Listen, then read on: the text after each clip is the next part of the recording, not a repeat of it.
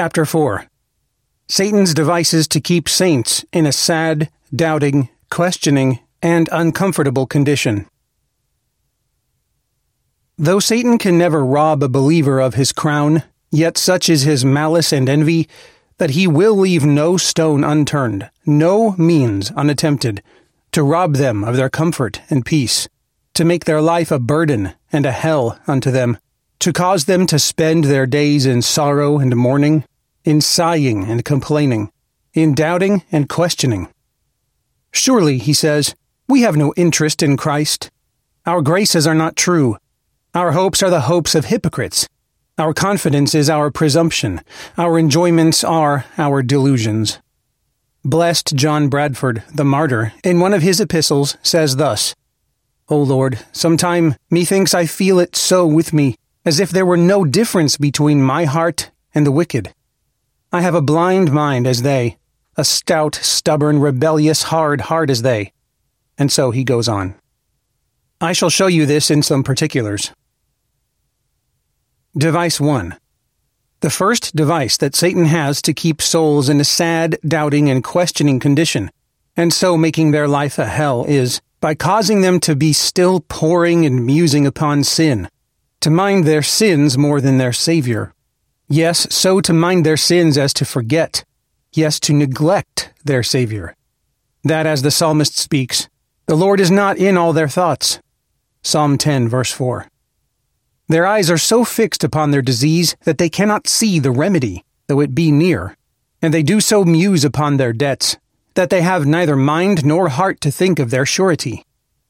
A Christian should wear Christ in his bosom as a flower of delight, for he is a whole paradise of delight.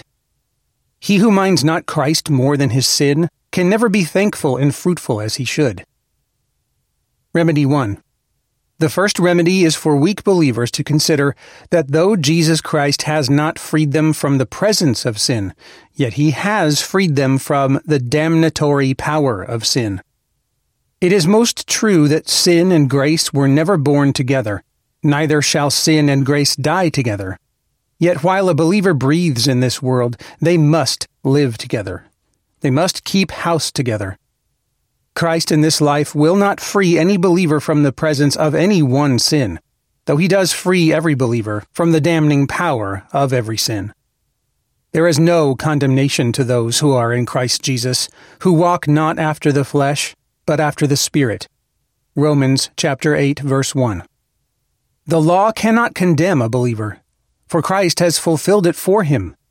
Divine justice cannot condemn him, for that Christ has satisfied. His sins cannot condemn him, for they in the blood of Christ are pardoned. And his own conscience, upon righteous grounds, cannot condemn him, because Christ, that is greater than his conscience, has acquitted him. My sins hurt me not, if they like me not. Sin is like that wild fig tree, or ivy in the wall, cut off stump, body, bough, and branches. Yet some strings or other will sprout again, until the wall be plucked down. Remedy 2. The second remedy against this device of Satan is to consider that though Jesus Christ has not freed you from the molesting and vexing power of sin, yet he has freed you from the reign and dominion of sin. You say that sin does so molest and vex you that you cannot think of God, nor go to God, nor speak with God. Oh, but remember, it is one thing for sin to molest and vex you, and another thing for sin to reign and have dominion over you. For sin shall not have dominion over you, for you are not under the law, but under grace. Romans chapter 6, verse 14. Sin may rebel, but it shall never reign in a saint. It fares with sin in the regenerate as with those beasts that Daniel speaks of, that had their dominion taken away, yet their lives were prolonged for a season. Chapter 7, verse 12. The primitive Christians chose rather to be thrown to lions without than left to lusts within. Now sin reigns in the soul when the soul willingly and readily obeys it, and submits to its commands, as subjects do actively obey and embrace the commands of their prince. The commands of a king are readily embraced and obeyed by his subjects, but the commands of a tyrant are embraced and obeyed unwillingly. All the service that is done to a tyrant is out of violence, and not out of loving obedience. A free and willing subjection to the commands of sin speaks out the soul to be under the reign and dominion of sin. But from this plague, this hell, Christ frees all believers. It is a sign that sin has not gained your consent, but committed a rape upon your souls, when you cry out to God. If the ravished virgin under the law cried out, she was guiltless. So when sin plays the tyrant over the soul, and the soul cries out, it is guiltless. Those sins shall not be charged upon the soul. Sin cannot say of a believer, as the centurion said of his servants, "I bid one, go, and he goes. And to another, come, and he comes. And to another, do this, and he does it." No, the heart of a saint rises against the commands of sin. And when sin would carry his soul to the devil, he hates his sin, and cries out for justice. "Lord," says the believing soul, "sin plays the tyrant, the devil in me. It would have me to do that which wars against your holiness, as well as against my happiness, against your honor and glory, as my comfort and peace. Therefore, do me justice, O righteous judge of heaven and earth, and let this tyrant sin die for it. What a wretched man I am! Who will rescue me from this body of death?" Remedy 3. The third remedy against this device of Satan is constantly to keep one eye upon the promises of remission of sin, as well as the other eye upon the inward operations of sin. This is the most certain truth, that God graciously pardons those sins to his people, that he will not in this life fully subdue in his people. Paul prays thrice, that is, often, to be delivered from the thorn in the flesh. All he can get is, "My grace is sufficient for you." 2 Corinthians chapter 12, verse 9. "I will graciously pardon that to you, which I will not conquer in you," says God, "and I will cleanse them from all their iniquity, whereby they have sinned against me, and whereby they have transgressed against me. I, even I, am he who blots out your transgressions for mine own sake, and will not remember your sins." Jeremiah chapter 33, verse 8. And Isaiah chapter 43, verse 25. Ah, you lamenting souls who spend your days in sighing and groaning under the sense and burden of your sins, why do you deal so unkindly with God, and so injuriously with your own souls, as not to cast an eye upon those precious promises of remission of sin, which may bear up and refresh your spirits in the darkest night, and under the heaviest burden of sin? The promises of God are a precious book. Every leaf drops myrrh and mercy. Though the weak Christian cannot open, read, and apply them, Christ can, and will apply them to their souls. I am he, blotting out your transgressions today and tomorrow. The Hebrew denotes a continued act of God. Remedy 4. The fourth remedy against this device of Satan is to look upon all your sins as charged upon the account of Christ, as debts which the Lord Jesus has fully satisfied. And indeed, were there but one farthing of that debt unpaid that Christ was engaged to satisfy, it would not have stood with the unspotted justice of God to have let him come into heaven and sit down at his own right hand. But all our debts, by his death, being discharged, we are freed, and he is exalted to sit down at the right hand of his Father, which is the top of his glory, and the greatest pledge of our felicity. For he has made him to be sin for us that knew no sin, that we might be made the righteousness of God in him, said the apostle. 2 Corinthians chapter 5, verse 21. Christ was the greatest of sinners by imputation and reputation. All our sins were made to meet upon Christ, as that evangelical prophet has it. He was despised and rejected by men, a man of sorrows, and familiar with suffering. Like one from whom men hide their faces, he was despised, and we esteemed him not. Surely he took up our infirmities and carried our sorrows.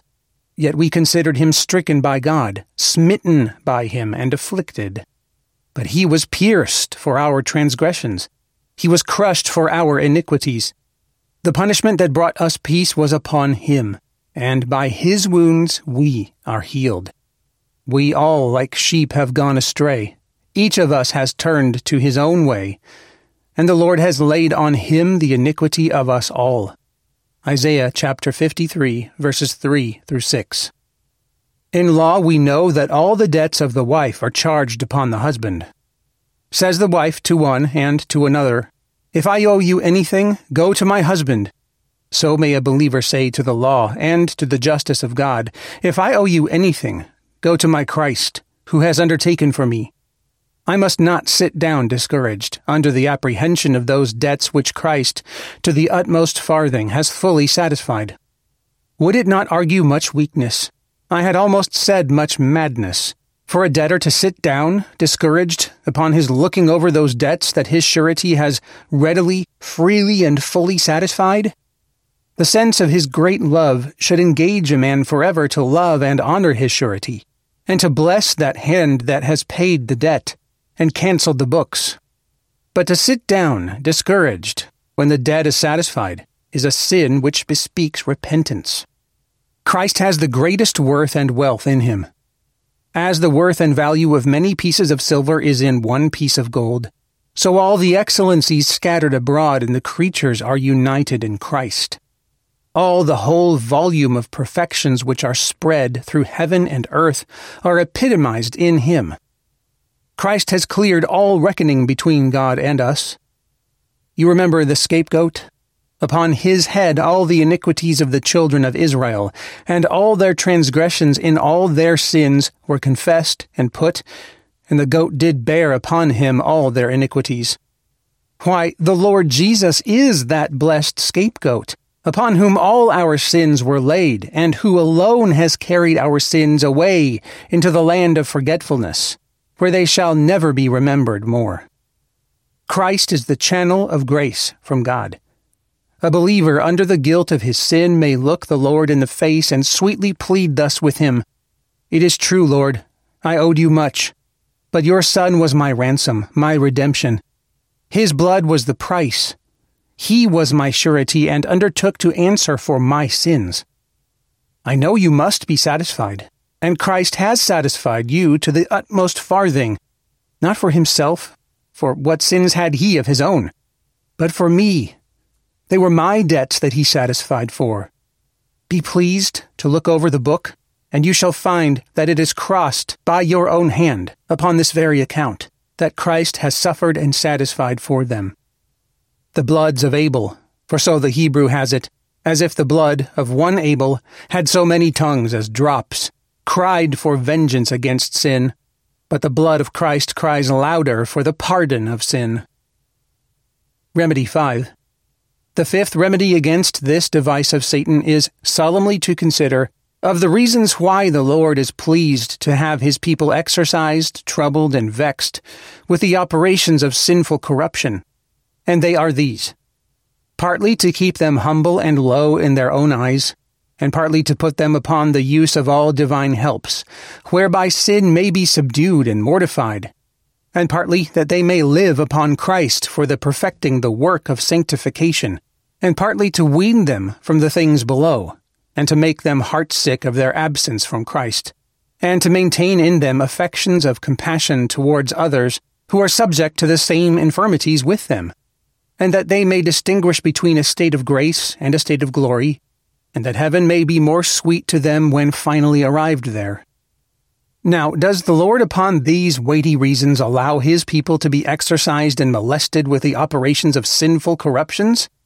Oh, then let no believer speak, write, or conclude bitter things against his own soul and comforts, because sin so troubles and vexes his righteous soul. But he should lay his hand upon his mouth and be silent, because the Lord will have it so, upon such weighty grounds as the soul is not able to withstand. Remedy 6. The sixth remedy against this device of Satan is solemnly to consider that believers must repent for their being discouraged by their sins. Their being discouraged by their sins will cost them many a prayer, many a tear, and many a groan, and that because their discouragements under sin flow from ignorance and unbelief. It springs from their ignorance of the richness, freeness, fullness, and everlastingness of God's love, and from their ignorance of the power, glory, sufficiency, and efficacy of the death and sufferings of the Lord Jesus Christ, and from their ignorance of the worth, glory, fullness, largeness, and completeness of the righteousness of Jesus Christ, and from their ignorance of that real, close, spiritual, glorious, and inseparable union which exists between Christ and their precious souls. Ah, did precious souls know and believe the truth of these things as they should, they would not sit down dejected and overwhelmed under the sins and operation of sin. God never gave a believer a new heart, that it should always lie a-bleeding, and that it should always be rent and torn in pieces with discouragements. Device 2. By working them to make false definitions of their graces.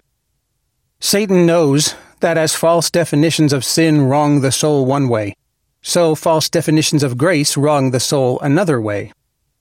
Oh, how does Satan labor with might and main to work men to make false definitions of faith?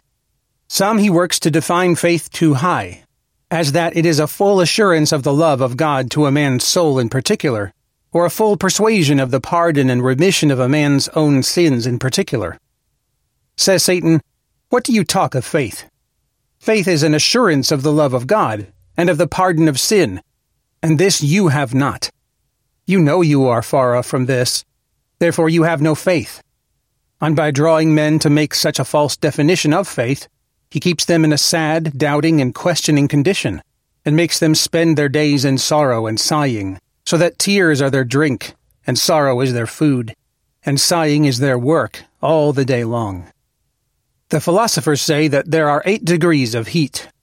Now, if a man should define heat only by the highest degree, then all other degrees will be ruled out from being heat. So if men shall define faith only by the highest degrees, by assurance of the love of God, and of the pardon of his sins in particular, what will become of lesser degrees of faith? If a man should define a man to be a living man only by the highest and strongest demonstrations of life, as laughing, leaping, running, working, and walking, would not many thousands who groan under internal and external weaknesses, and who cannot laugh or leap or run, nor work nor walk, be found dead men by such a definition, that yet we know to be alive? It is so here, and you know how to apply it. Remedy 1. The first remedy against this device of Satan is solemnly to consider that there may be true faith, yes, great measures of faith, where there is no assurance. The Canaanite woman in the Gospel had strong faith, yet no assurance that we read of. "These things have I written unto you," says John, "who believe on the name of the Son of God, that you may know that you have eternal life." 1 John chapter 5, verse 13. In these words you see that they did believe, and had eternal life, in respect of the purpose and promise of God, and in respect of the seeds and beginnings of it in their souls, and in respect of Christ, their head, who sits in heaven as a public person, representing all his chosen ones, who has raised us up together and made us sit together in heavenly places in Christ Jesus. And yet they did not know that they had eternal life. It is one thing to have a right to heaven, and another thing to know it. It is one thing to be beloved, and another thing for a man to know that he is beloved. It is one thing for God to write a man's name in the book of life, and another thing for God to tell a man that his name is written in the book of life, and to say to him, Luke chapter 10, verse 20, "Rejoice, because your name is written in heaven." So Paul, "In whom you also trusted after you heard the word of truth, the gospel of your salvation, in whom also after you believed you were sealed with the Holy Spirit of promise." Ephesians chapter 1, verse 13. So Micah, "Rejoice not against me, O my enemy, for when I shall fall I shall rise. When I shall sit in darkness, the Lord shall be a light unto me. I will bear the indignation of the Lord, because I have sinned." Chapter 7, verses 8 and 9. This soul had no assurance, for he sits in darkness, and was under the sad countenance of God, and yet had strong faith, as appears in those words, "When I fall, I shall rise. When I sit in darkness, the Lord shall be a light unto me. He will bring me forth to the light, and I shall behold his righteousness. So also those in Isaiah chapter 50 verse 10 had faith, though they had no assurance. And let this suffice for the first answer. Remedy 2.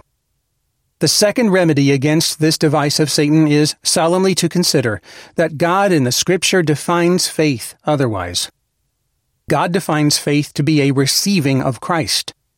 As many as received him, to them he gave this privilege to be the sons of God. John chapter 1 verse 12.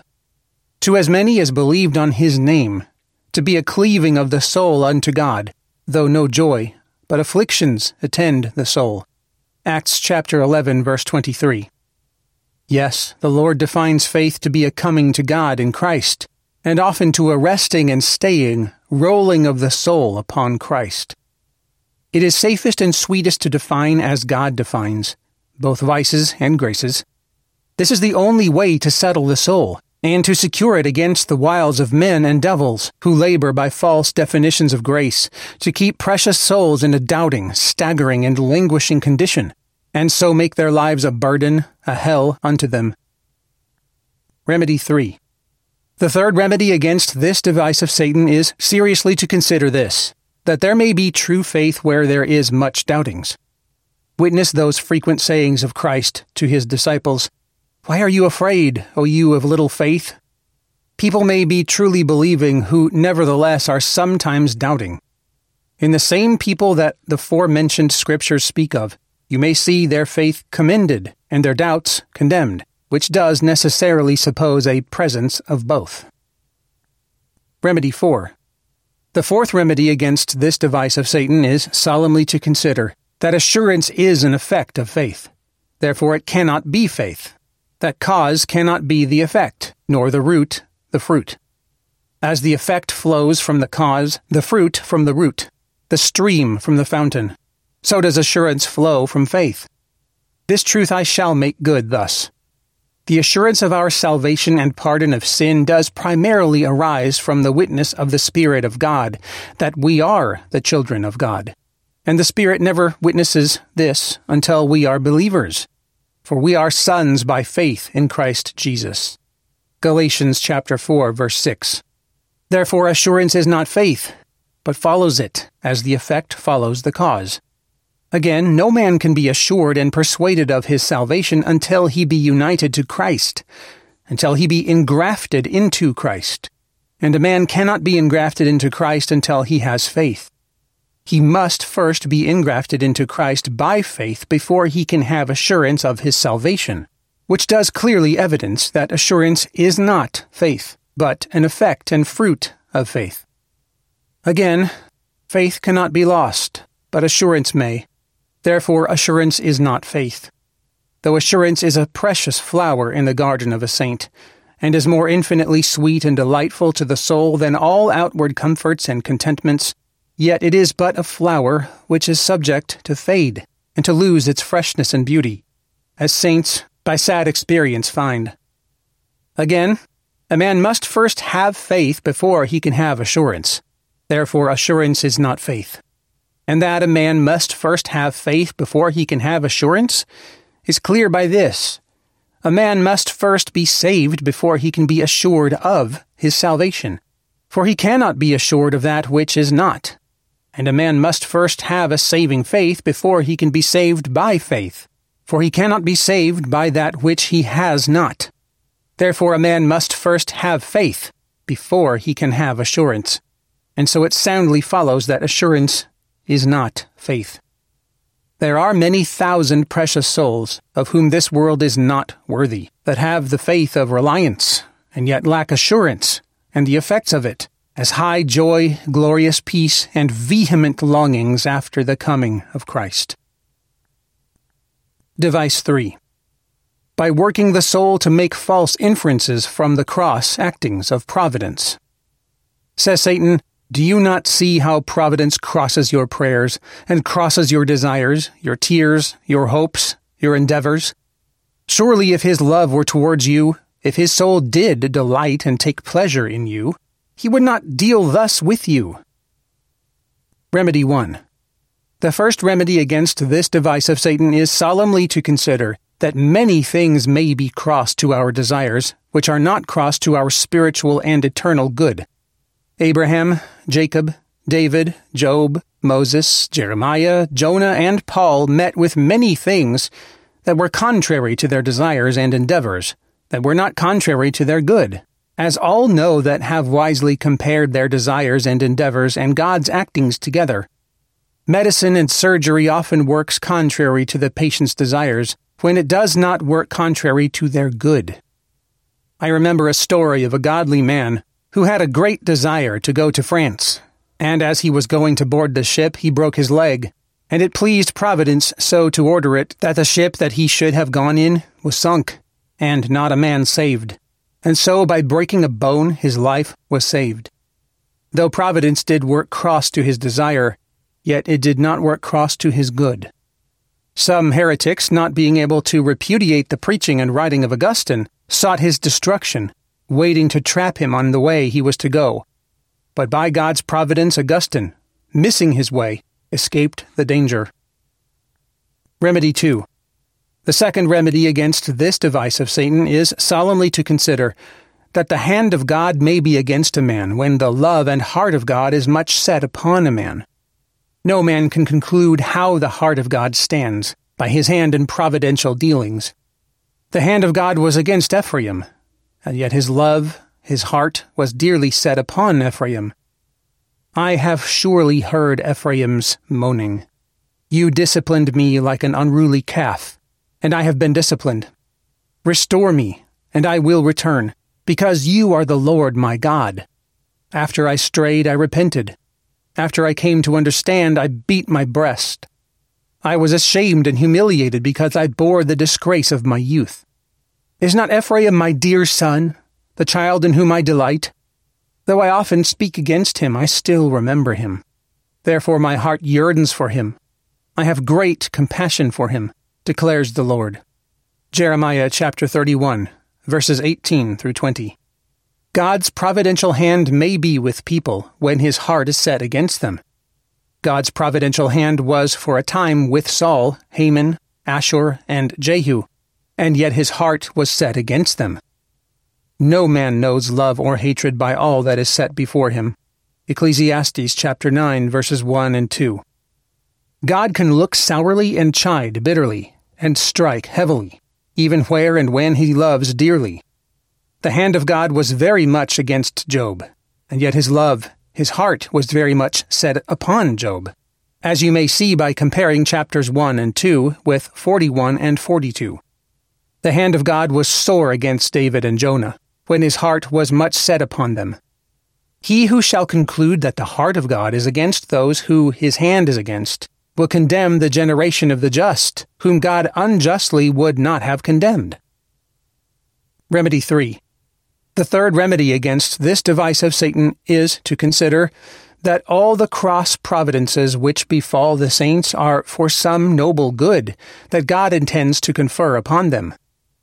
Providence wrought cross to David's desire in taking away the child sinfully begotten, but yet not cross to more noble good.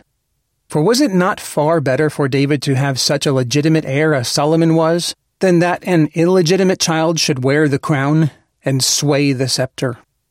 Joseph, you know, was sold into a far country by the envy and malice of his brethren, and afterwards imprisoned, because he would not be a prisoner to his mistress's lusts. Yet all these providences did wonderfully conduce to his advancement, and the preservation of his father's family, which was then the visible church of Christ.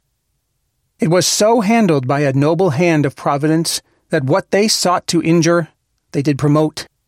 Joseph was therefore sold by his brethren that he might not be worshipped, and yet he was therefore worshipped because he was sold. David was designed to a kingdom, but oh, the straits, troubles, and deaths that he runs through before he feels the weight of his crown. And all this was but in order to the sweetening of his crown, and to the settling of it more firmly and gloriously upon his head. God did so contrive it that Jonah's offense, and those cross-actings of his which attended it, should advantage that end to which they seemed most directly to oppose. Jonah, he flies to Tarshish, then cast into the sea, then saved by a miracle. Then the mariners, as it is very probable, who cast Jonah into the sea, declared to the Ninevites what had happened. Therefore he must be a man sent of God, and that his threatenings must be believed and hearkened to, and therefore they must repent and humble themselves, that the wrath threatened might not be executed. The motions of divine providence are so dark, so deep, so changeable, that the wisest and noblest believers cannot tell what conclusions to make. Remedy 4. The fourth remedy against this device of Satan is seriously to consider that all the strange, dark, deep, and changeable providences that believers meet with shall further them in their way to heaven, in their journey to happiness. Divine wisdom and love will so order all things here below that they shall work for the real, spiritual, and eternal good of those who love him. All the rugged providences that David met with did contribute to the bringing of him to the throne, and all the rugged providences that Daniel and the three children met with did contribute to their great advancement. So all the rugged providences that believers meet with, they shall all contribute to the lifting up of their souls above all things, below God. As the waters lifted up Noah's ark nearer heaven, and as all the stones that were about Stephen's ears did but knock him the closer to Christ, the cornerstone, so all the strange, rugged providences that we meet with, they shall raise us nearer heaven, and knock us nearer to Christ, that precious cornerstone. Device 4. By suggesting to them that their graces are not true, but counterfeit. Says Satan, all is not gold which glitters, all is not free grace which you count grace, which you call grace. That which you call faith is but imagination, and that which you call zeal is but a natural heat and passion, and that light you have, it is but common. It is short, to what many have attained to, who are now in hell. Satan does not labor more mightily to persuade hypocrites that their graces are true when they are counterfeit than he does to persuade precious souls that their graces are counterfeit, when indeed they are true, and such as will abide the touchstone of Christ. Yet it must be granted that many a fair flower may grow out of a stinking root, and many sweet dispositions and fair actions may be where there is only the corrupt root of nature. Remedy 1. The first remedy against this device of Satan is seriously to consider that grace is taken two ways. 1. It is taken for the gracious goodwill and favor of God, whereby he is pleased of his own free love to accept of some in Christ for his own. This some call the first grace, because it is the fountain of all other graces, and the spring from whence they flow, and it is therefore called grace because it makes a man gracious with God, but this is only in God. 2. Grace is taken for the gifts of grace, and they are of two sorts, common or special. Some are common to believers and hypocrites, as a gift of knowledge, a gift of prayer, etc. Some are special graces, and they are proper and peculiar to the saints, as faith, humility, meekness, love, patience, etc. Remedy 2. The second remedy against this device of Satan is wisely to consider the differences between renewing grace and restraining grace, between sanctifying and temporary grace, and this I will show you in these 10 particulars. 1. True grace makes all glorious within and without. The king's daughter is all glorious within. Her clothing is of wrought gold. Psalm 45, verse 13. True grace makes the understanding glorious, the affections glorious. It casts a general glory upon all the noble parts of the soul. The king's daughter is all glorious within, and as it makes the inside glorious, so it makes the outside glorious. Her clothing is of wrought gold. It makes men look gloriously, and speak gloriously, and walk and act gloriously, so that vain souls shall be forced to say that these are those who have seen Jesus. God brings not a pair of scales to weigh our graces, but a touchstone to try our graces. Purity, preciousness, and holiness is stamped upon all saving graces. As grace is a fire to burn up and consume the dross and filth of the soul, so it is an ornament to beautify and adorn the soul. True grace makes all new, the inside new, and the outside new. If any man be in Christ, he is a new creature. 2 Corinthians chapter 5, verse 17. But temporary grace does not this. The Greek signifies a new creation, new man, new covenant, new paradise, new Lord, new law, new hearts, and new creatures go together. True grace changes the very nature of a man. Moral virtue does only restrain or chain up the outward man. It does not change the whole man. A lion in a cage is a lion still. He is restrained, but not changed, for he retains his lion-like nature still. So temporary graces restrain many men from this and that wickedness, but it does not change and turn their hearts from wickedness.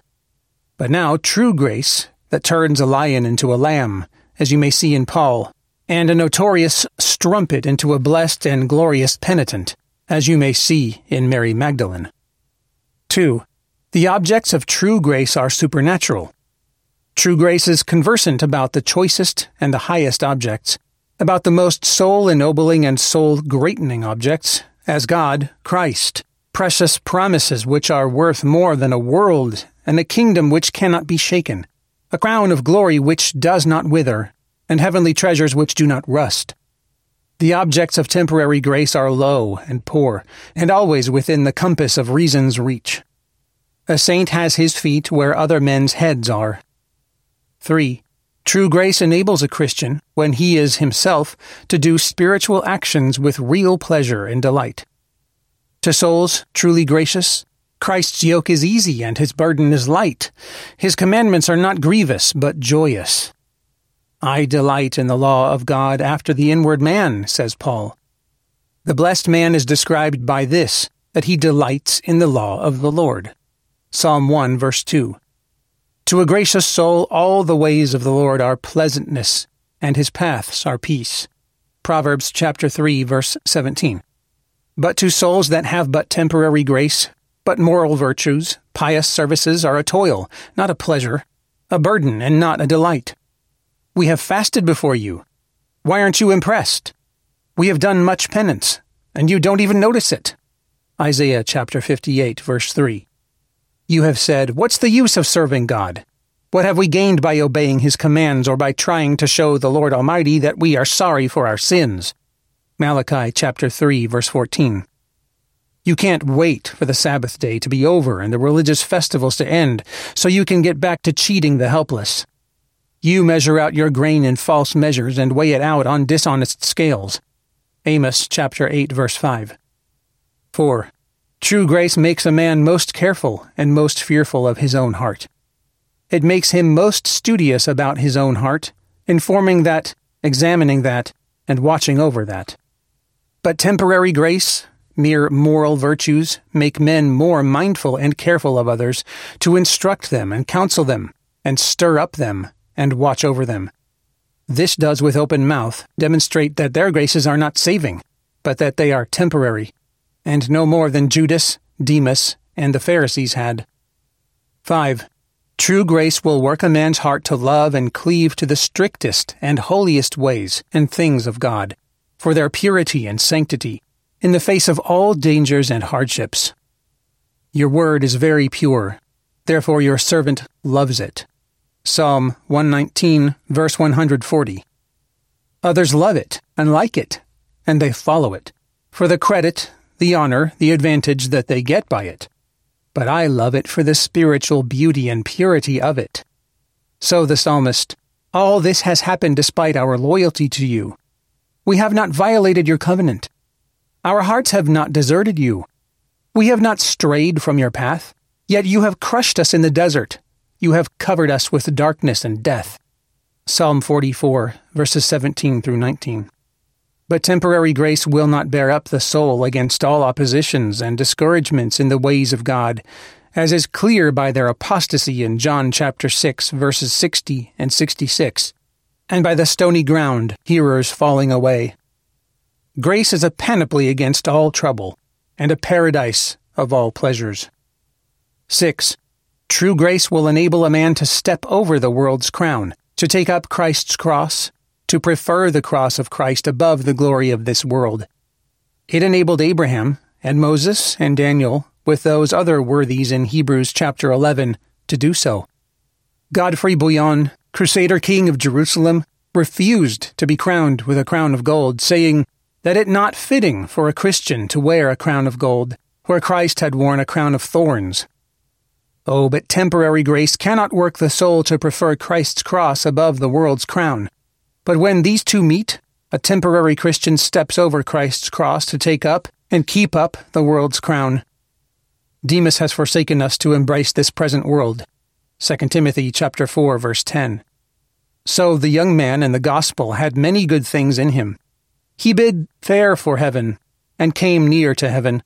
But when Christ set his cross before him, he steps over that to enjoy the world's crown.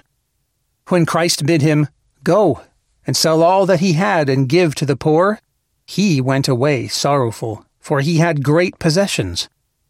If heaven be to be had upon no other terms, Christ may keep his heaven to himself. He will have none.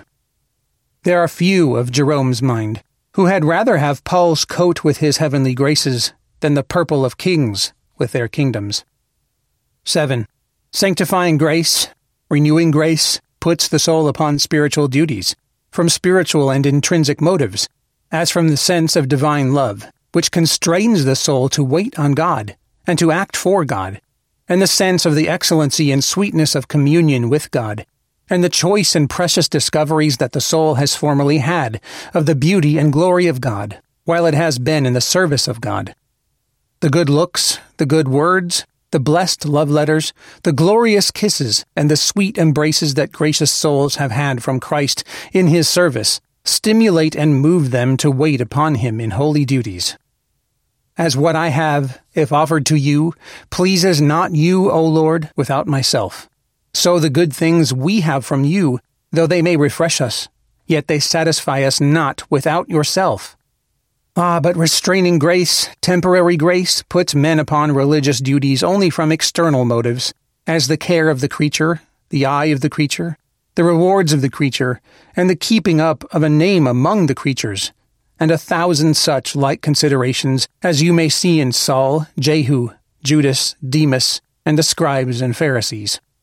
The abbot in Melanchthon lived strictly, and walked demurely, and looked humbly, so long as he was but a monk. But when by his seeming extraordinary sanctity he got to be abbot, he grew intolerably proud and insolent, and being asked the reason of it, confessed that his former lowly look was but to see if he could find the keys of the abbey. Such poor, low, vain motives work temporary souls to all the service they do perform. 8. Saving grace, renewing grace, will cause a man to follow the Lord fully in the desertion of all sin and in the observation of all God's precepts. Joshua and Caleb followed the Lord fully. Zacharias and Elizabeth were righteous before God and walked in all the commandments and ordinances of the Lord blameless. The saints in the Revelation are described by this, that they follow the Lamb wherever he goes. But restraining grace, temporary grace, cannot enable a man to follow the Lord fully. All that temporary grace can enable a man to do is to follow the Lord partially, unevenly, and haltingly, as you may see in Jehu, Herod, Judas, and the scribes and Pharisees, who paid tithe of mint and anise and cumin, but omitted the weightier matters of the law, judgment, mercy, and faith. True grace works the heart to the hatred of all sin and to the love of all truth. It works a man to the hatred of those sins that for his blood he cannot conquer, and to loathe those sins that he would give all the world to overcome, so that a soul truly gracious can say, "Though there is no one sin mortified and subdued in me, as it should be, and as I would desire, yet every sin is hated and loathed by me." So a soul truly gracious can say, "Though I do not obey any one command as I should, and as I would desire, yet every word is sweet. Every command of God is precious. I dearly prize and greatly love those commands that I cannot obey. Though there be many commands that I cannot in a strict sense fulfill, yet there is no command I would not fulfill, that I do not exceedingly love. I love your commandments above gold, above fine gold. My soul has kept your testimonies, and I love them exceedingly. I had rather go to hell pure from sin than to heaven polluted with that filth. Anselm. Give what you command, and command what you will. Augustine. 9. True grace leads the soul to rest in Christ, as in his summum bonum, the chief good. It works the soul to center in Christ, as in his highest and ultimate end. Where should we go? You have the words of eternal life. John chapter 6, verse 68. My lover is dark and dazzling, better than 10,000 others. I found the one I love. I held on to him and would not let him go. Canticles chapter 5, verse 10, and chapter 3, verse 4. That wisdom which a believer has from Christ, it leads him to center in the wisdom of Christ. And that love the soul has from Christ, it leads the soul to center in the love of Christ. And that righteousness the soul has from Christ, it leads the soul to rest and center in the righteousness of Christ. Grace is that star that leads to Christ. It is that cloud and pillar of fire that leads the soul to the heavenly Canaan, where Christ sits chief. True grace is a beam of Christ, and where it is, it will naturally lead the soul to rest in Christ. The stream does not more naturally lead to the fountain, nor the effect to the cause, than true grace leads the soul to Christ. But restraining grace, temporary grace, works the soul to center and rest in things below Christ. Sometimes it works the soul to center in the praises of the creature, sometimes to rest in the rewards of the creature. Verily they have their reward, says Christ, and so in 100 other things. 10. True grace will enable a soul to sit down, satisfied and contented with the naked enjoyments of Christ. The enjoyment of Christ without honor will satisfy the soul. The enjoyment of Christ without riches, the enjoyment of Christ without pleasures, and without the smiles of creatures, will content and satisfy the soul. It is enough. Joseph is alive. Genesis chapter 45, verse 28. So says a gracious soul, though honor is not, and riches are not, and health is not, and friends are not. It is enough that Christ is, that he reigns, conquers, and triumphs. Christ is the pot of manna, the cruise of oil, a bottomless ocean of all comfort, contentment, and satisfaction. He who has him lacks nothing. He who lacks him enjoys nothing. Having nothing, says Paul, and yet possessing all things. 2 Corinthians chapter 6, verse 10. A contented man cannot be a poor man. Oh, but a man who has but temporary grace, who has but restraining grace, cannot sit down satisfied and contented under the lack of outward comforts. Christ is good with honors, said such a soul, and Christ is good with riches, and Christ is good with pleasures, and he is good with such and such outward contents. I must have Christ and the world, or else, with the young man in the gospel, in spite of my soul, I shall forsake Christ to follow the world. Ah, how many shining professors are there in the world who cannot sit down satisfied and contented under the lack of this or that outward comfort and convenience, but are like bedlams, fretting and vexing, raging and angry, as if there were no God, no heaven, no hell, nor no Christ, to make up all such outward comforts. But a soul truly gracious can say, in having nothing, I have all things, because I have Christ. Having therefore all things in him, I seek no other reward, for he is the universal reward. Such a soul can say, nothing is sweet to me without the enjoyment of Christ in it. Honors, nor riches, nor the smiles of creatures, are not sweet to me no farther than I see Christ, and taste Christ in them. The confluence of all outward good cannot make a heaven of glory in my soul, if Christ, who is the top of my glory, be absent. As Absalom said, what is all this to me, so long as I cannot see the king's face? 2 Samuel chapter 14, verse 32. So says the saved soul, why do you tell me of this and that outward comfort, when I cannot see the face of him whom my soul loves? Why, honor is not my Christ. Riches are not my Christ. The favor of the creature is not my Christ. Let me have Jesus, and let the men of this world take the world, and divide it among themselves. I prize my Christ above all. I would enjoy my Christ above all other things in the world. His presence will make up the absence of all other comforts. His absence will darken and embitter all my comforts, so that my comforts will neither taste like comforts, nor look like comforts, nor warm like comforts. When he should comfort, my soul stands afar off. Christ is all and in all to souls truly gracious. We have all things in Christ. Christ is all things to a Christian. If we are sick, Jesus is a physician. If we thirst, Jesus is a fountain. If our sins trouble us, Jesus is our righteousness. If we stand in need of help, Jesus is mighty to save. If we fear death, Jesus is life.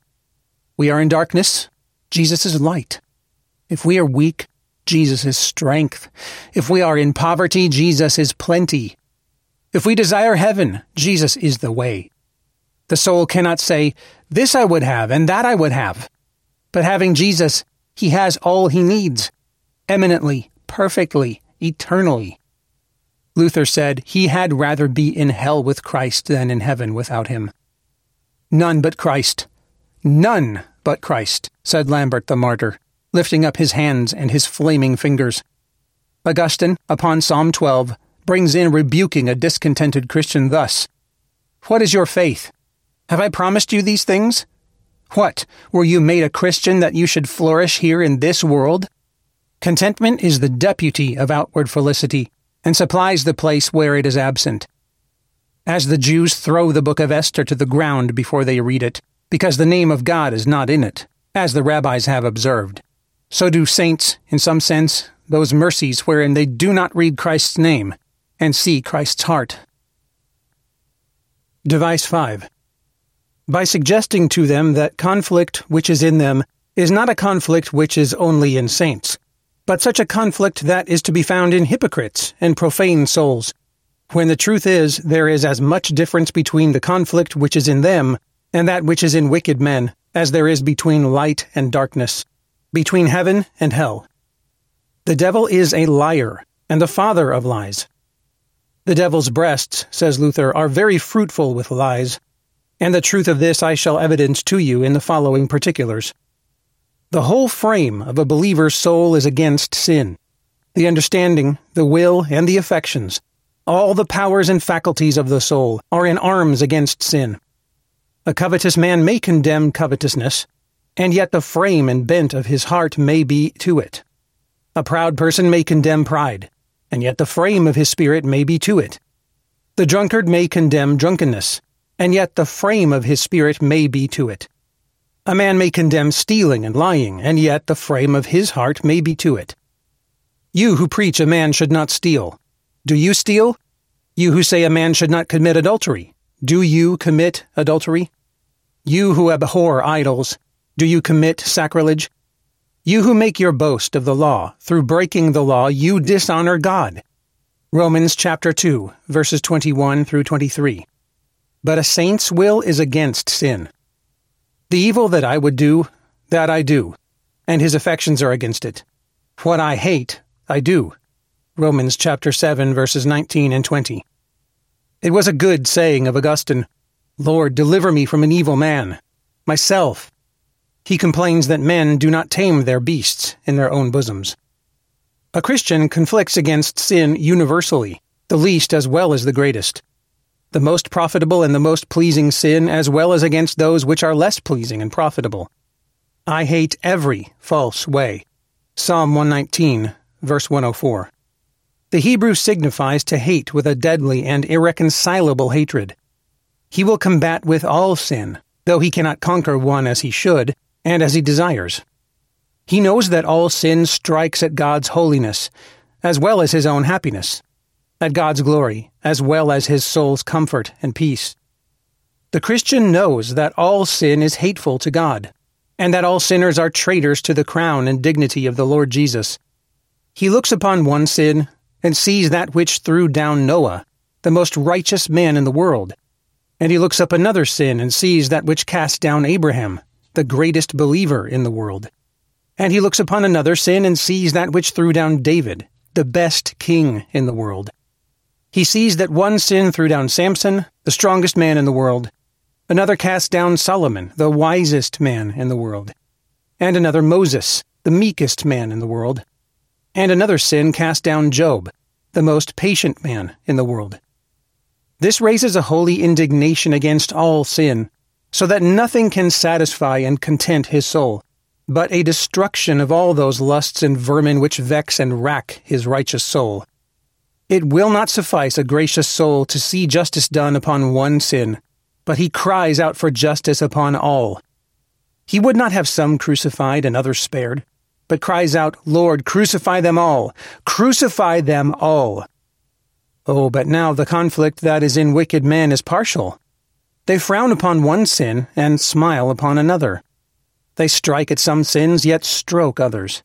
They thrust some out of doors, but keep others close in their bosoms, as you may see in Jehu, Herod, Judas, Simon Magus, and Demas.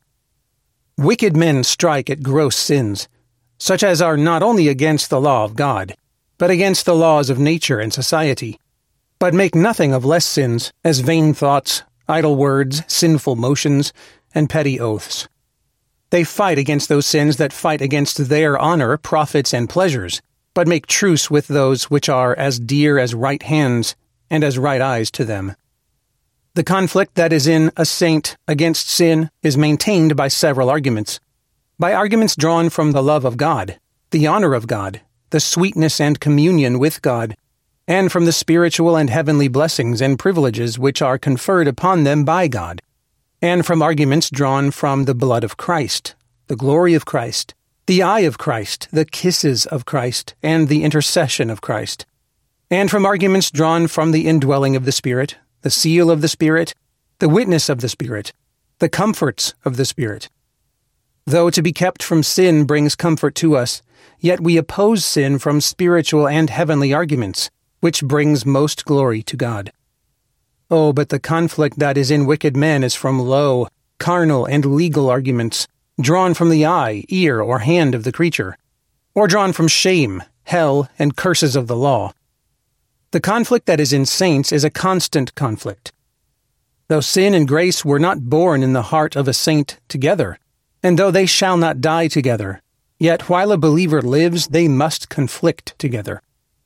Paul had been 14 years converted when he cried out, "I have a law in my members rebelling against the law of my mind, and leading me captive to the law of sin." Romans chapter 7, verses 2 and 3. A Christian lives fighting and dies fighting. He stands fighting and falls fighting, with his spiritual weapons in his hands. It was an excellent saying of Eusebius, "Our fathers overcame the torrent of the flames. Let us overcome the fiery darts of vices." Consider that the pleasure and sweetness which follows victory over sin is 1,000 times beyond that seeming sweetness that is in sin. But the conflict that is in wicked men is inconstant. Now they fall out with sin, and later they fall in with sin. Now sin is bitter, later it is sweet. Now the sinner turns from his sin, and later he turns to the wallowing in sin, as the swine does to the wallowing in the mire. 1 hour you shall have him praying against sin, as if he feared it more than hell. And the next hour you shall have him pursuing after sin, as if there were no God to punish him, no justice to damn him, no hell to torment him. The conflict that is in the saints is in the same faculties. There is the judgment against the judgment, the mind against the mind, the will against the will, the affections against the affections. That is, the regenerate part against the unregenerate part, in all the parts of the soul. But now, in wicked men, the conflict is not in the same faculties, but between the conscience and the will. The will of a sinner is bent strongly to such and such sins, but conscience puts in and tells the sinner, "God has made me his deputy. He has given me a power to hang, to examine, scourge, judge, and condemn, and if you do such and such wickedness, I shall be your jailer and tormentor. I do not bear the rod nor the sword in vain," says conscience. "If you sin, I shall do my office, and then your life will be a hell," and this raises a tumult in the soul. The conflict that is in the saints is a more blessed, successful, and prevailing conflict. A saint, by his conflict with sin, gains ground upon his sin. Those who are Christ's says the apostle, have crucified the world with its affections and lusts. Galatians chapter 5, verse 24. Christ helps them to lead captivity captive, and to set their feet upon the necks of those lusts which have formerly trampled upon their souls and their comforts. As the house of Saul grew weaker and weaker, and the house of David stronger and stronger, so the Lord, by the discoveries of his love and by the influences of his Spirit, causes grace, the nobler part of a saint, to grow stronger and stronger, and corruption, like the house of Saul, to grow weaker and weaker. But sin in a wicked heart gets ground and grows stronger and stronger, notwithstanding all his conflicts. His heart is more encouraged, emboldened, and hardened in a way of sin, as you may see in the Israelites, Pharaoh, Jehu, and Judas, who doubtless found many strange conflicts, tumults, and mutinies in their souls when God spoke such bitter things against them and did such justice upon them. These two, grace and sin, are like two buckets of a well. When one is up, the other is down. When one flourishes, the other withers. The more grace thrives in the soul, the more sin dies in the soul. But remember this by way of caution. Though Christ has given sin its death wound, yet it will die but a lingering death. As a man that is mortally wounded dies by little, so does sin in the heart of a saint. The death of Christ on the cross was a lingering death, so the death of sin in the soul is a lingering death. Now it dies a little, and anon it dies a little. As the psalmist speaks, slay them not, lest my people forget. Scatter them by your power and bring them down, O Lord, our shield. Psalm 59, verse 11. He would not have them utterly destroyed, but some relics preserved as a memorial. So God deals in respect of sin. It is wounded and brought down, but not wholly slain. Something is still left to keep us humble, wakeful, and watchful, and that our armor may be still kept on, and our weapons always in our hands. Mortification of sin is a continued act. It is a daily dying to sin. I die daily. A crucified man will strive and struggle, yet in the eyes of the law, and in the account of all that see him, he is dead. It is just so with sin. The best men's souls in this life hang between the flesh and the spirit, as it were, between two lodestones, like the tribe of Manasseh, half on this side of Jordan, in the land of the Amorites, and half on that side, in the Holy Land. Yet in the final outcome they shall overcome the flesh, and trample upon the necks of their spiritual enemies. The Romans lost many a battle, and yet in the final outcome were conquerors in all their wars. It is just so with the saints. There is no such pleasure as to have overcome a sinful pleasure, neither is there any greater conquest as to overcome a man's corruption. Device 6. By suggesting to the soul that surely his estate is not good, because he cannot joy and rejoice in Christ as once he could, because he has lost that comfort and joy that once was in his spirit. Says Satan, you know the time was when your heart was much carried out to joying and rejoicing in Christ. You do not forget the time when your heart used to be full of joy and comfort. But now, how are you fallen in your joys and comforts? Therefore your estate is not good. You do but deceive yourself to think that ever it was good. For surely if it was, your joy and comfort would have continued. And hereupon the soul is apt to take part with Satan, and say, it is even so. I see all is nothing, and I have but deceived my own soul. Remedy 1. The first remedy against this device of Satan is to consider that the loss of comfort is a separable adjunct from grace. The soul may be full of holy affections, when it is empty of divine consolations. There may be, and often is, true grace, yes, much grace, where there is not a drop of comfort, nor dram of joy. Comfort is not of the being, but of the well-being of a Christian. God has not so linked these two choice lovers together, but that they may be put asunder. That wisdom which is from above will never work a man to reason thus, I have no comfort, therefore I have no grace. I have lost that joy that once I had, therefore my condition is not good, and was never good. But it will enable a man to reason thus, though my comfort is gone, yet the God of my comfort abides. Though my joy is lost, yet the seeds of grace remain. The best men's joys are as fragile as glass, bright and brittle, and evermore in danger of breaking. Spiritual joy is a sun that is often clouded. It is like a precious flower, subject to fade and wither. Remedy 2. The second remedy against this device of Satan is solemnly to consider that the precious things that you still enjoy are far better than the joys and comforts that you have lost. Your union with Christ, your communion with Christ, your sonship, your saintship, your heirship, which you still enjoy by Christ, are far better than the comforts you have lost by sin. What though your comforts are gone, yet your union and communion with Christ remains. Though your comforts are gone, yet you are a son, though a comfortless son, an heir, though a comfortless heir, a saint, though a comfortless saint. Though the bag of silver, your comforts are lost, yet the box of jewels, your union with Christ, your communion with Christ, your sonship, your saintship, your heirship, which you still enjoy, is far better than the bag of silver you have lost. Yes, the least of those precious jewels is more worth than all the comforts in the world. Let this be a cordial to comfort you, a star to lead you, and a staff to support you, that your box of jewels are safe, though your bag of silver is lost. When one objected to Phanius's cheerfulness, compared to Christ's agony and sadness, he answered, "Christ was sad, that I might be merry. He had my sins, and I have his righteousness." Remedy 3. The third remedy against this device of Satan is to consider that your condition is no different than what has been the condition of those precious souls whose names were written upon the heart of Christ, and who are now at rest in the bosom of Christ. One day you shall have them praising and rejoicing, the next day a mourning and a weeping.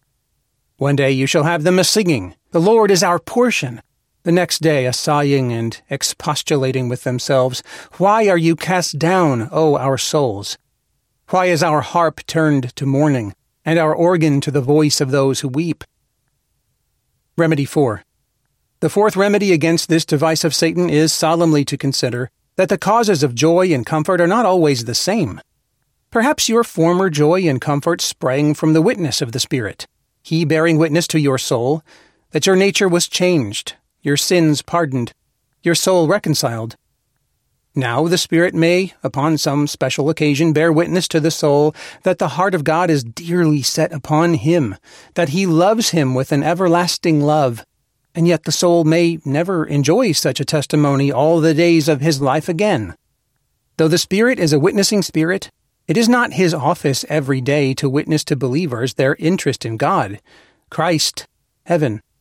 The Spirit does not every day make a feast in the soul. He does not make every day to be a day of weaving the wedding robes.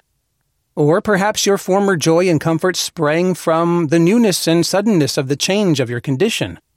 For a man in 1 hour to have his night turned into day, his darkness turned into light, his bitter into sweet, God's frowns into smiles, his hatred into love, his hell into a heaven, must greatly joy and comfort him. It cannot but make his heart to leap and dance in him, who in 1 hour shall see Satan accusing him, his own heart condemning him, the eternal God frowning upon him, the gates of heaven barred against him, all the creation standing armed, at the least beck of God to execute vengeance on him, and the mouth of the infernal pit open to receive him. Now, in this hour, for Christ to come to the amazed soul and to say to it, "I have trod the winepress of my Father's wrath for you. I have laid down my life a ransom for you. By my blood I have satisfied my Father's justice and pacified his anger and procured his love for you. By my blood I have purchased the pardon of your sins, your freedom from hell, and your right to heaven." Oh, how wonderfully will this cause the soul to leap for joy! A pardon given unexpectedly into the hand of a malefactor, when he is on the last step of the ladder, ready to be pushed off, will cause much joy and rejoicing. The newness and suddenness of the change of his condition will cause his heart to leap and rejoice. Yet, in process of time, much of his joy will be abated, though his life be as dear to him still as ever it was. Remedy 5.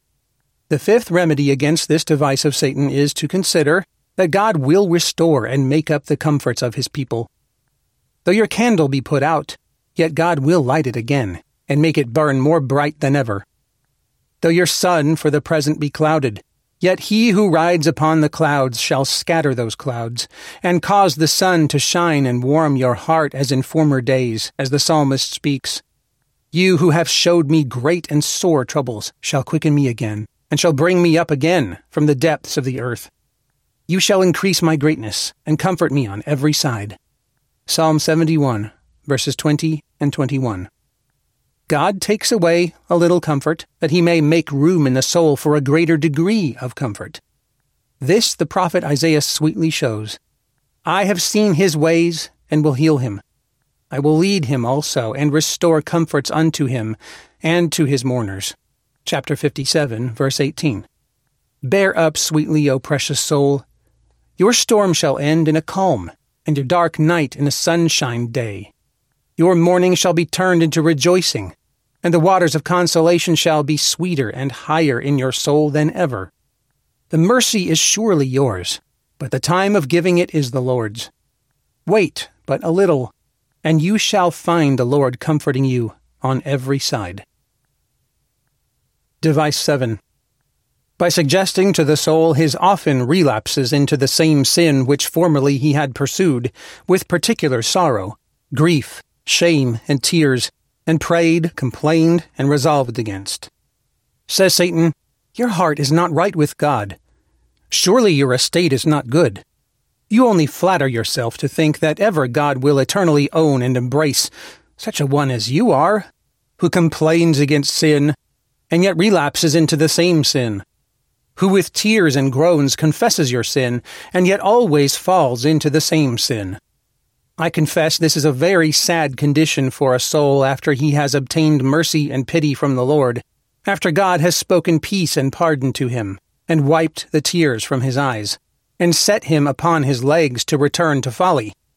Ah, how do relapses lay men open to the greatest afflictions and worst temptations?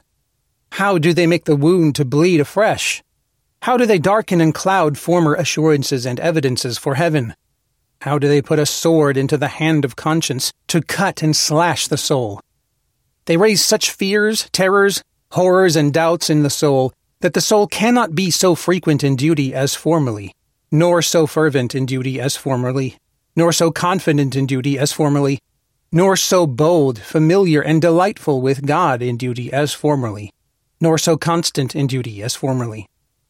They give Satan an advantage. They make the work of repentance more difficult. They make a man's life a burden, and they render death to be very terrible unto the soul.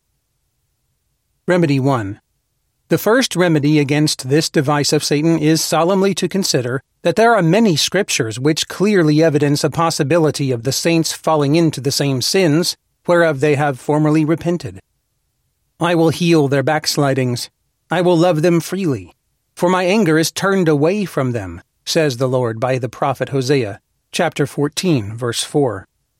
So the prophet Jeremiah speaks, Go, and proclaim these words toward the north, and say, Return, O backsliding Israel, says the Lord, and I will not cause my anger to fall upon you. For I am merciful, says the Lord, and I will not keep my anger forever. Turn, O backsliding Israel, says the Lord, for I am married unto you. And I will take you, one from a city, and two from a family, and I will bring you to Zion. Chapter 3, verses 12 and 14. So the psalmist. They turned back and dealt unfaithfully with their fathers. They were turned aside like a deceitful bow. And no wonder, for though their repentance is ever so sincere and sound, yet their graces are but weak, and their mortification of sin is imperfect in this life. Though by grace they are freed from the dominion of sin and from the damnatory power of every sin and from the love of all sin, yet grace does not free them from the indwelling of any one sin, and therefore it is possible for a soul to fall again and again into the same sin. If the fire is not wholly put out, Who would think it impossible that it should catch and burn again and again? The sin of backsliding is a soul sin. I will heal their backsliding. You read of no arms for the back, though you do for the bosom. When a soldier bragged too much of a great scar in his forehead, Augustus Caesar asked him if he did not get it as he looked back when he fled. Remedy 2. The second remedy against this device of Satan is seriously to consider that God has nowhere engaged himself by any particular promise, that souls converted and united to Christ shall not fall again and again into the same sin after conversion. I cannot find in the whole book of God where he has promised any such strength or power against this or that particular sin, as that the soul should be forever in this life put out of a possibility of falling again and again into the same sins. And where God has not a mouth to speak, I must not have a heart to believe. God will graciously pardon those sins to his people, which he will not in this life totally subdue in his people. I have never seen a promise in Scripture which says that when our sorrow and grief has been so great or so much for this or that sin, that then God will preserve us from ever falling into the same sin. The sight of such a promise would be as life from the dead to many a precious soul who desires nothing more than to keep close to Christ and fears nothing more than backsliding from Christ. In some cases, the saints have found God better than his word. He promised the children of Israel only the land of Canaan, but besides that he gave them two other kingdoms, which he never promised. And to Zacharias he promised to give him his speech at the birth of his child, but besides that he gave him the gift of prophecy. Remedy 3. The third remedy against this device of Satan is seriously to consider that the most renowned and now crowned saints have, in the days of their being on earth, relapsed into one and the same sin. Lot was twice overcome with wine. John twice worshipped the angel. Abraham did often deceive and lay his wife open to adultery to save his own life, which some heathens would not have done. And it came to pass, when God caused me to wander from my father's house, that I said unto her, This is your kindness, which you shall show unto me. At every place where we shall come, say of me, He is my brother. Genesis chapter 20, verse 13. David in his wrath was resolved that he would be the death of Nabal, and all his innocent family. And after this he fell into the foul murder of Uriah. Though Christ told his disciples that his kingdom was not of this world, yet again and again and again they desired to be high, great, and glorious in this world. Their pride and ambitious desires put them, who were but as so many beggars, upon striving for preeminence and greatness in the world, when their Lord and Master told them several times of his sufferings in the world, and of his going out of the world. Jehoshaphat, though a godly man, yet joins with Ahab, and though he was saved by a miracle, yet soon after he falls into the same sin, and joins himself with Azahiah, king of Israel, who did very wickedly. Samson is by the Spirit of the Lord numbered among the faithful worthies, yet he fell often into gross immorality. Peter, you know, relapsed often, and so did Jonah. A sheep may often slip into a slough, as well as a swine. And this happens that they may see their own inability to stand, or to resist, or overcome any temptation or corruption, and that they may be taken off from all false confidences and rest wholly upon God, and only upon God, and always upon God, and for the praise and honor of the power, wisdom, skill, mercy, and goodness of the physician of our souls, who can heal, help, and cure when the disease is most dangerous, when the soul is relapsed, and grows worse and worse, and when others say, there is no help for him in his God, and when his own heart and hopes are dying. Perhaps the prodigal son sets out unto us a Christian relapse, for he was a son before, and with his father, and then went away from him, and spent all, and yet he was not quite undone, but returned again. The prodigal saw the compassion of his father the greater in receiving him after he had run away from him. Remedy 4. The fourth remedy against this device of Satan is to consider that there are relapses into enormities, and there are relapses into infirmities. Now, it is not unusual with God to leave his people frequently to relapse into enormities, for by his Spirit and grace, by his smiles and frowns, by his word and rod, he usually preserves his people from a frequent relapsing into enormities. Yet he does leave his choicest ones frequently to relapse into infirmities, and of his grace he pardons them, as idle words, passion, and vain thoughts. Though gracious souls strive against these, and complain of these, and weep over these, yet the Lord, to keep them humble, leaves them frequently to relapse into these. These frequent relapses into infirmities shall never be their bane, because they are their burden. Relapses into enormities are destructive sins. Therefore the Lord is graciously pleased to put under his everlasting arms, and keep his chosen ones from frequent falling into them. Remedy 5. The fifth remedy against this device of Satan is to consider that there are involuntary relapses and there are voluntary relapses.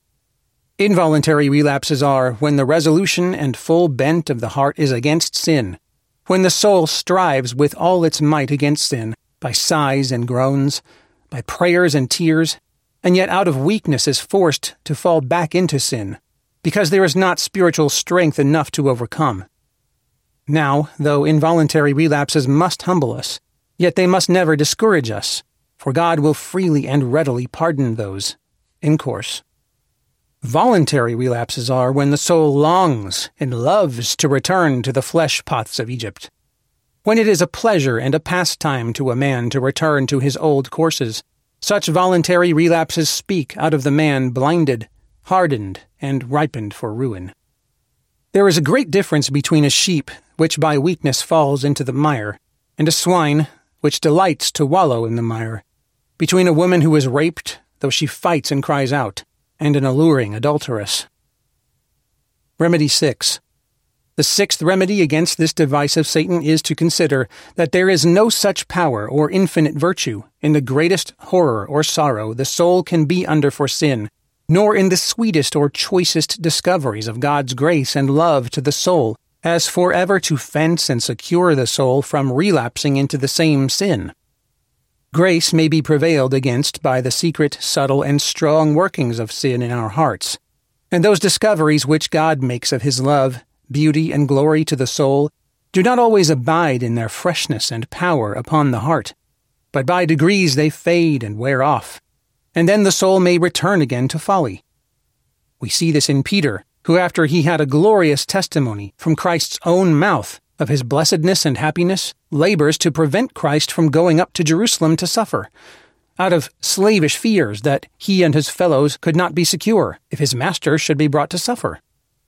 And again, after this, Christ had him up into the mount, and there showed him his beauty and his glory, to strengthen him against the hour of temptation which was coming upon him. And yet, soon after he had the honor and happiness of seeing the glory of the Lord, which most of his disciples had not, he basely and most shamefully denies the Lord of glory.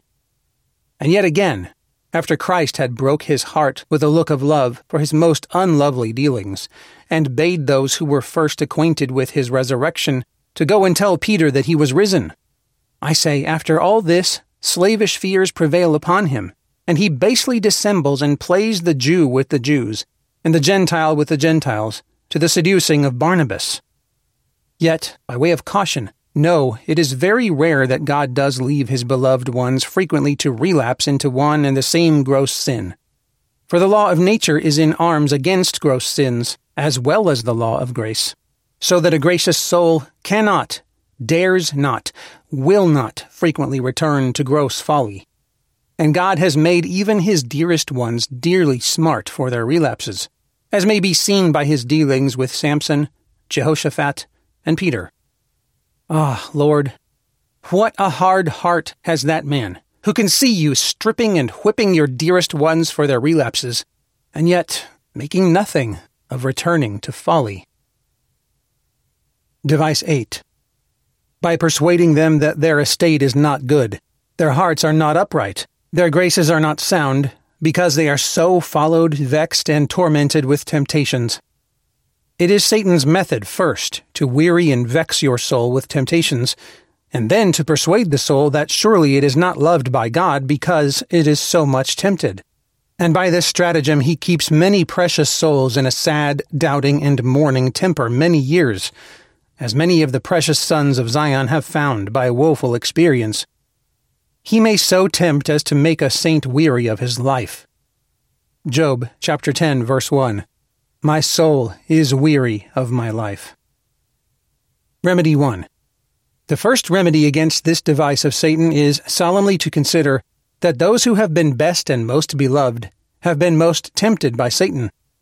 Though Satan can never rob a Christian of his crown, yet such is his malice, that he will therefore tempt, that he may spoil them of their comforts.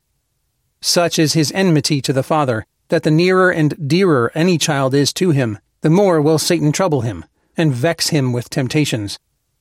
Christ himself was most near and most dear, most innocent and most excellent, and yet none so much tempted as Christ. David was dearly loved by God, and yet by Satan tempted him greatly. Job was highly praised by God himself, and yet much tempted and tried. Peter was much prized by Christ. Witness that choice testimony which Christ gave of his faith and happiness, and his showing him his glory in the mount, and that eye of pity that he cast upon him after his fearful fall, and yet tempted by Satan. And the Lord said, Simon, Simon, behold, Satan has desired to have you, that he may sift you as wheat. But I have prayed for you, that your faith fail you not. Pirates do not use to set upon poor empty vessels, and beggars need not fear the thief. Those that have most of God, and are most rich in grace, shall be most assaulted by Satan, who is the greatest and craftiest pirate in the world. Paul had the honor of being exalted as high as heaven, and of seeing that glory which could not be expressed. And yet he was no sooner stepped out of heaven, but he is buffeted by Satan, lest he should be exalted above measure. 2 Corinthians chapter 12, verses 2 and 7. If these who were so really, so gloriously, so eminently beloved of God, if these who have lived in heaven and set their feet upon the stars have been tempted, let no saints judge themselves not to be loved by God, because they are tempted. It is as natural for saints to be tempted, who are dearly loved by God, as it is for the sun to shine or a bird to sing. The eagle complains not of her wings, nor the peacock of his train of feathers, nor the nightingale of her voice, because these are natural to them. No more should saints complain of their temptations, because they are natural to them. For we wrestle not against flesh and blood, but against principalities, against powers, against the rulers of the darkness of this world, against spiritual wickedness in high places. Ephesians chapter 6, verse 12. Remedy 2. The second remedy against this device of Satan is to consider that all the temptations that befall the saints shall be sanctified to them by a hand of love. Ah, the choice experiences that the saints get of the power of God supporting them, of the wisdom of God directing them, so to handle their spiritual weapons, their graces, as not only to resist, but to overcome, of the mercy and goodness of the Lord pardoning and succoring of them. And therefore, says Paul, I received the messenger of Satan for to buffet me, lest I should be exalted, above measure. 2 Corinthians chapter 12, verse 7. If he had not been buffeted, who knows how his heart would have swelled? He might have been carried higher in conceit than before he was in his ecstasy. Temptation is God's school, wherein he gives his people the clearest and sweetest discoveries of his love. A school wherein God teaches his people to be more frequent and fervent in duty. When Paul was buffeted, then he prayed thrice, that is, frequently and fervently. A school wherein God teaches his people to be more tender, meek, and compassionate to other poor, tempted souls than ever. Temptation is a school wherein God teaches his people to see a greater evil in sin than ever, and a greater emptiness in the creature than ever, and a greater need of Christ and free grace than ever. This is a school wherein God will teach his people that all temptations are but his goldsmiths, by which he will try and refine, and make his people more bright and glorious. The outcome of all temptations shall be to the good of the saints, as you may see by the temptations which Adam and Eve and Christ and David and Job and Peter and Paul met with. Those hands of power and love which bring light out of darkness, good out of evil, sweet out of bitter, life out of death, heaven out of hell, will bring much sweet and good to his people, out of all the temptations which come upon them. Luther said there were three things that made a preacher: meditation, prayer, and temptation. Remedy 3. The third remedy against this device of Satan is wisely to consider that no temptations do hurt or harm the saints, so long as they are resisted by them, and prove the greatest afflictions that can befall them. It is not Satan's tempting, but your assenting; not his enticing, but your yielding, which makes temptations hurtful to your soul. If the soul, when it is tempted, resists temptation, and says with Christ, "Get behind me, Satan," and with that young convert, "I am not the man I was," or as Luther counsels all men to answer all temptations with these words, "I am a Christian." If a man's temptation is his greatest affliction, then is the temptation no sin upon his soul, though it be a trouble upon his mind. When a soul can look the Lord in the face and say, "Ah, Lord, I have many outward troubles upon me. I have lost such and such a near mercy, and such desirable mercies. And yet you, who knows the heart, you know that all my crosses and losses do not make so many wounds in my soul, nor fetch so many sighs from my heart, or tears from my eyes, as those temptations do which Satan dogs my soul with." When it is thus with the soul, the temptations are only the soul's trouble. They are not the soul's sin. Satan is a malicious and envious enemy. As his names are, so is he. His names are all names of enmity: the accuser, the tempter, the destroyer, the devourer, the envious one. And this malice and envy of his he shows sometimes by tempting men to such sins as are quite contrary to the natural dispositions, as he did Vespasian and Julian, men of sweet and excellent natures, to be most bloody murderers. And sometimes he shows his malice by tempting men to such things as will bring them no honor nor profit. "Fall down and worship me," Matthew chapter 4, verse 9. He tempts to blasphemy and atheism, the thoughts and first motions whereof cause the heart and flesh to tremble. And sometimes he shows his malice by tempting them to those sins which they have not found their natures prone to, which they abhor in others. Now if the soul resists these, and complains of these, and groans and mourns under these, and looks up to the Lord Jesus to be delivered from these, then shall they not be put down to the soul's account, but to Satan's, who shall be so much the more tormented, by how much the more the saints have been by him maliciously tempted. Sometimes he shows his malice by letting those things abide by the soul, as may most vex and plague the soul, as Gregory observes in his leaving of Job's wife, which was not out of his forgetfulness, carelessness, or any love or pity to Job, but to vex and torment him, and to work him to blaspheme God, despair, and die. Make present and decided resistance against Satan's temptations. Bid defiance to the temptation at first sight. It is safe to resist. It is dangerous to dispute. Eve lost herself and her posterity by falling into artifices of dispute when she should have resisted, and stood upon terms of defiance with Satan. He who would stand in the hour of temptation must plead with Christ, "It is written." He who would triumph over temptations must plead still, "It is written." Satan is bold and impudent, and if you are not decided in your resistance, he will give you fresh onsets. It is your greatest honor and your highest wisdom decidedly to withstand the beginnings of a temptation, for an after-remedy comes often too late. Catherine Brederidge once, after a great conflict with Satan, said, "Reason not with me. I am but a weak woman. If you have anything to say, say it to my Christ. He is my advocate, my strength, and my Redeemer, and he shall plead for me." Men must not seek to resist Satan's craft with craft, but by open defiance. he shoots with Satan in his own bow, who thinks by disputing and reasoning to put him off.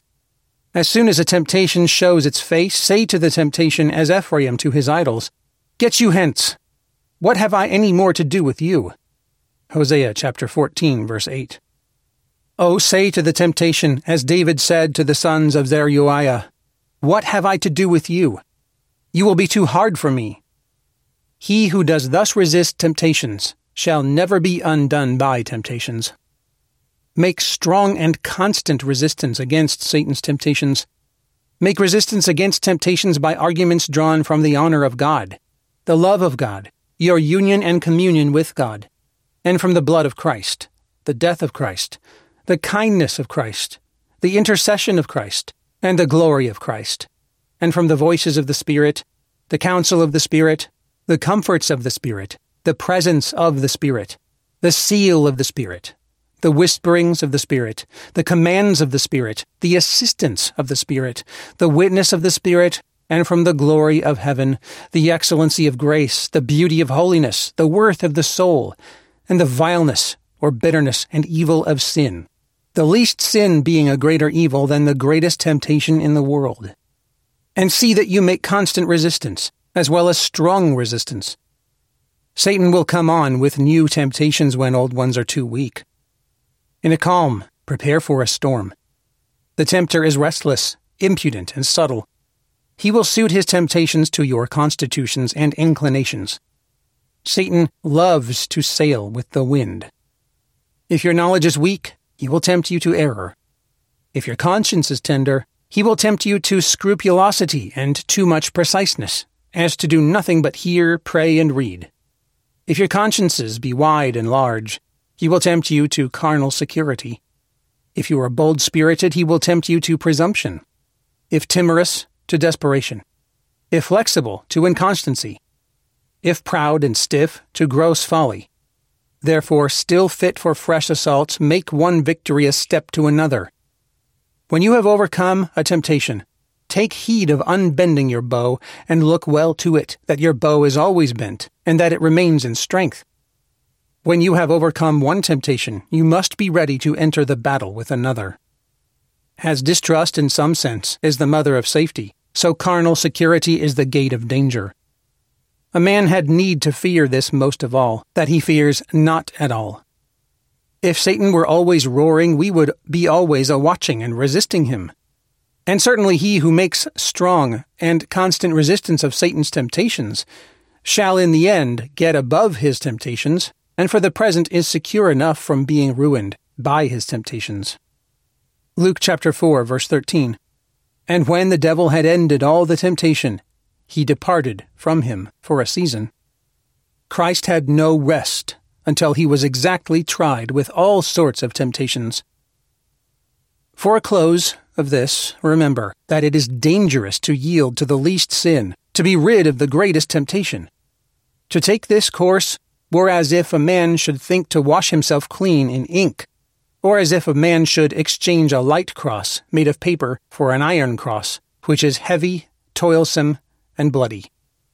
The least sin set home upon the conscience will more wound, vex, and oppress the soul than all the temptations in the world can.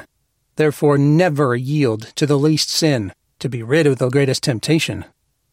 I will leave you to make the application. He who will yield to sin to be rid of temptation will be so much the more tempted, and the less able to withstand temptations.